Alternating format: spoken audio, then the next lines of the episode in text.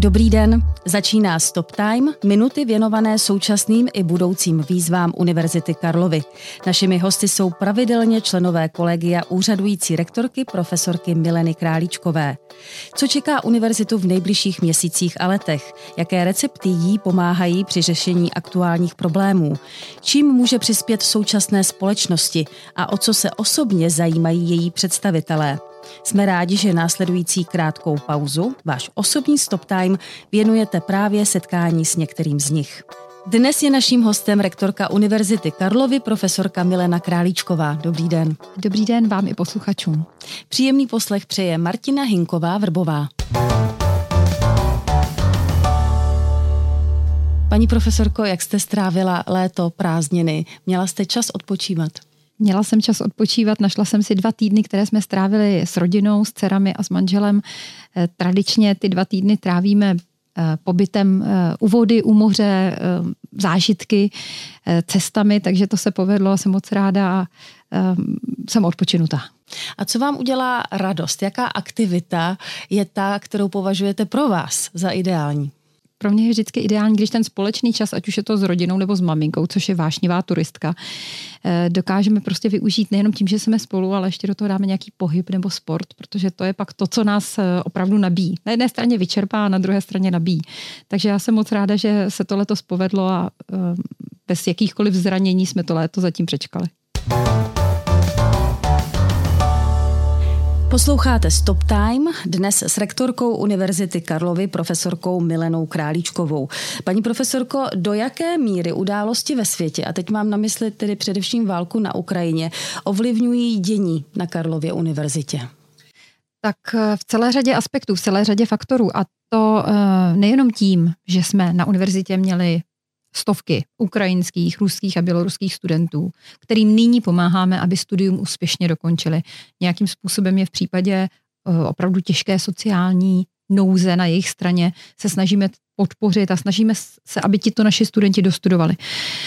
Také tím, že celá řada nových studentů z Ukrajiny přišla. Stovky ukrajinských studentů se přihlásila od 24. února do nových studijních programů, do prvních ročníků a e, dokonce na několika fakultách jsme vypsali e, výběrové řízení právě pro přijímací řízení právě pro tyto studenty, kteří dorazili. To je jedna stránka té věci. E, druhá stránka věci je samozřejmě ta, že i celá řada studentů z českých rodin, které postihla ta ekonomická uh, situace způsobená válkou na Ukrajině Eh, také potřebují naší pomoc. A to se snažíme řešit i tím, že pokračujeme v programu, kdy například jedna přihláška na Univerzitu Karlova může být zdarma, pokud uchazeč splní určité limity, pokud by v podstatě jako student byl příjemce sociálního stipendia, pak se může hla, eh, pokusit hlásit o jednu přihlášku zdarma a další podobné programy. Prostě chceme pomoci novým studentům i těm našim stávajícím, aby bohužel v některých rodinách krizová ekonomická situace neznamenala pro ně konec studia. Je to pro ně obtíž, ale aby věděli, že tady je pomocná ruka. E, já jsem se dočetla na webových stránkách, že na základě dalšího vývoje situace připraví univerzita i konkrétní finanční pomoc. E, čeho se vlastně ta pomoc bude týkat a vlastně odkud ty peníze budou čerpány? Pokud hovoříme o našich studentech z českých rodin, kteří jsou příjemci sociálního stipendia, které je dané zákonem, zákonem o vysokých školách, tak Univerzita Karlova se ho snaží eh, zvyšovat z vlastních prostředků, které má na to určené. A kromě toho nabízíme studentům eh, určitou pomoc eh, v mm, stravování na našich kolejích a menzách ti studenti, kteří jsou příjemci sociálního stipendia, mohou každý měsíc eh, čerpat alespoň 500 korun právě v našich kolejích a menzách, kromě toho zvýšeného sociálního stipendia. Co se týče těch studentů, které tu máme ze zahraničí, eh, ano. například z Ukrajiny, jednak můžeme využít prostředku Ministerstva školství, mládeže a tělovýchovy, které vypsalo dva granty, dva projekty, z nichž měsíčně až 15 tisíc můžeme těm studentům přímo z těch prostředků ministerstva školství poskytovat ale e, univerzita se snaží tyto studenty podpořit i například v tom, aby dostali kvalitní výuku češtiny, takže náš ústav jazykové a odborné přípravy je podporován z prostředků univerzity tak, aby ta příprava češtiny mohla být kvalitní a ukrajinští studenti mohli nastoupit do českých programů. A bude dál fungovat ta každodenní telefonická psychologická poradna nebo třeba ta informační linka v několika jazycích? Případně jste nabízeli i nějaké možnosti ubytování? Hmm. Naše poradny pro studenty, kteří se cítí v nějaké psychicky tíživé situaci. A není jich asi málo? Přesně tak, není jich málo. Bohužel i ten covid, který vlastně prodělávali studenti dva roky zpátky, celou řadu z nich nahlodal, nebo jak to říct. Eh, Už oslabil tu psychiku. Přesně tak. Celá řada z nich, kteří měli psychické potíže, tak teď ještě se musí vypořádávat třeba se sociální tísní. Čili pro tyhle skupiny studentů máme na našem centru, které se jmenuje UK Point, je to takové informační a poradenské eh, sociální centrum, které sídlí v celetné ulici a funguje pro studenty všech 17 fakult, tak právě tam by studenti měli jít, pokud potřebují pomoc eh, v některé z těchto oblastí. A co se týká eh, ještě těch dalších možností pomoci, ta informační linka, mm, ta bude fungovat? Informační linka je právě provozována tímhletím centrem UK Point, Aha, čili studenti to se tam můžou dovolat, můžou tam napsat, můžou tam přijít. Uh-huh. A ubytování? S ubytováním eh, je to vždycky na kolejích složitější, ale v současné době je to tak, že se snažíme na našich eh, kolejích uspokojit maximum těch zájemců eh, o ubytování na kolejích. A co se týče těch ukrajinských studentů, kteří přicházejí, tak tam byla určitá kapacita pro ně vymezená a také postupně naplňovaná. V mezinárodní oblasti nesmíme zapomenout na to, že Česká republika předsedá Evropské unii. S tím je spojená také samozřejmě velká odpovědnost a celá řada akcí. Zapojí se i Univerzita eh, Karlova a případně jak? Těch akcí, které směřujeme na předsednictví České republiky v Radě eh, Evropské unie, těch bude celá řada. Kdybych měla jmenovat dvě největší akce, tak budeme pořádat 19. října setkání rektorů univerzit z univerzit z členských zemí a zároveň z Ukrajiny, Moldavska a Gruzie, eh, kde eh, hodláme vytvořit eh, uskupení, které nese název Eastern Partnership University Cluster. Bude to v podstatě uskupení, které by mělo na pomoci těm zemím z toho východního partnerství Ukrajině, Moldavsku a Gruzii, tak aby ty univerzity z členských zemí eh, je podporovaly jak ve výzkumné, tak vzdělávací činnosti, abychom měli společné projekty, abychom si vyměňovali studenty i akademiky. Takže to bude 19. října. No a 16. listopadu eh, další velká akce, kterou chystáme v rámci předsednictví, ta bude věnovaná udržitelnému rozvoji, protože to je téma, které nesmí Univerzita Karlova nechat ležet stranou. Je to pro nás určitě jedno z těch prioritních témat, o nich chceme na univerzitě hovořit, debatovat, které chceme rozvíjet a samozřejmě se jako udržitelná univerzita a univerzita, která udržitelný rozvoj podporuje, chceme hlavně chovat.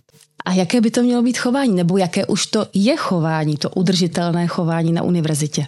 Tak Univerzita Karlova je společenství 17 fakult a naše fakulty k tomu přistupují různě. Obecně, pokud chceme udržitelnou univerzitu, tak každý z nás, každá studentka, každý student, e, každý akademik by e, o tomhle tématu měl vědět a začněme těmi malými věcmi to, abychom na každé fakultě třídili, to, abychom věděli, jak máme šetřit nebo hospodařit s vodou, jak v současné době budeme šetřit nebo hospodařit s energiemi.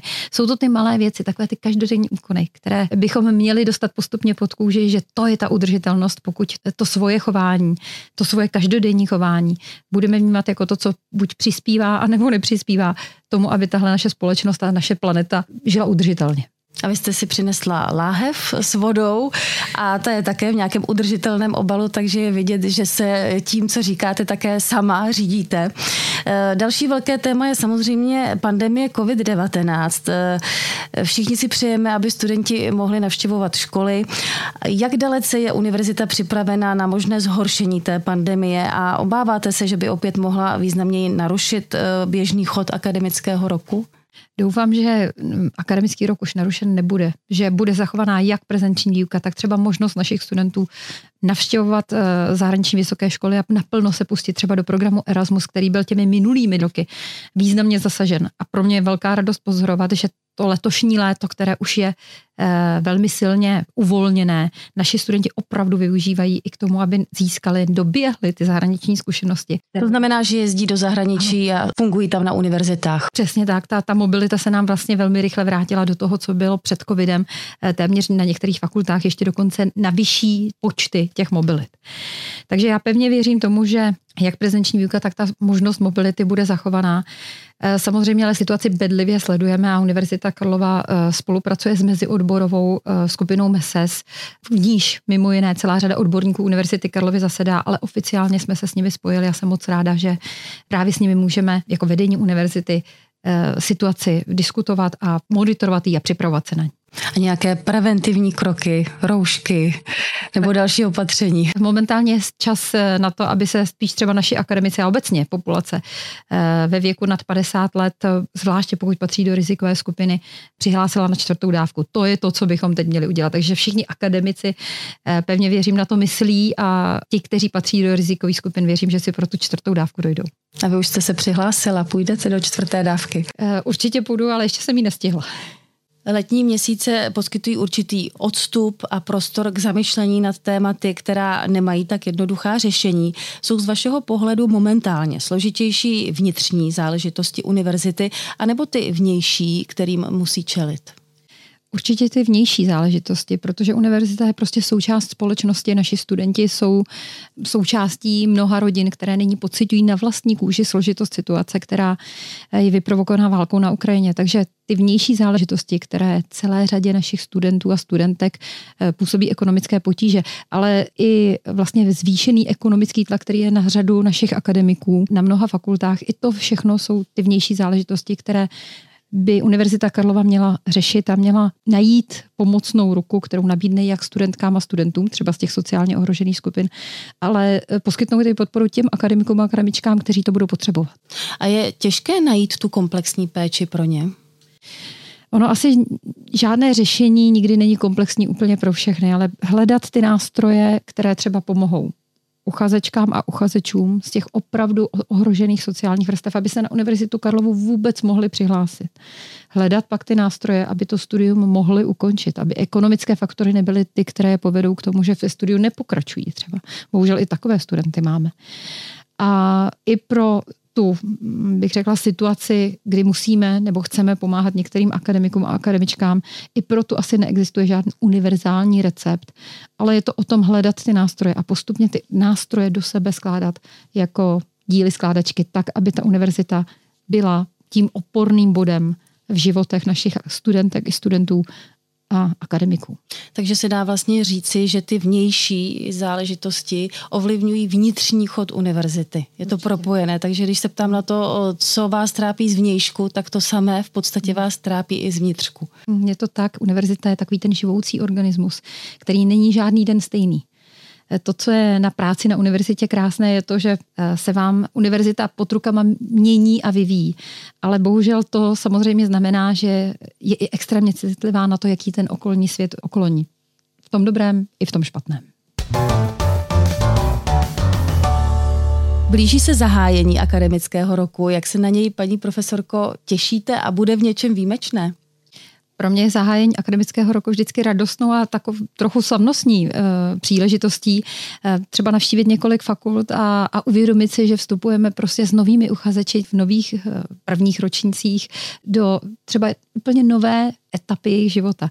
Na Karlově univerzitě 6. října bude probíhat zahájení akademického roku pro celou Českou konferenci rektorů, takže velká aula bude plná všech rektorů i emeritních rektorů všech vysokých eh, škol, které jsou združeny v České konferenci rektorů. A pro mě osobně to bude eh, velmi radostný týden, eh, ten první týden akademického roku, i z toho důvodu, že navštívím zahájení a otevření nové budovy druhé lékařské fakulty, to bude 4. října.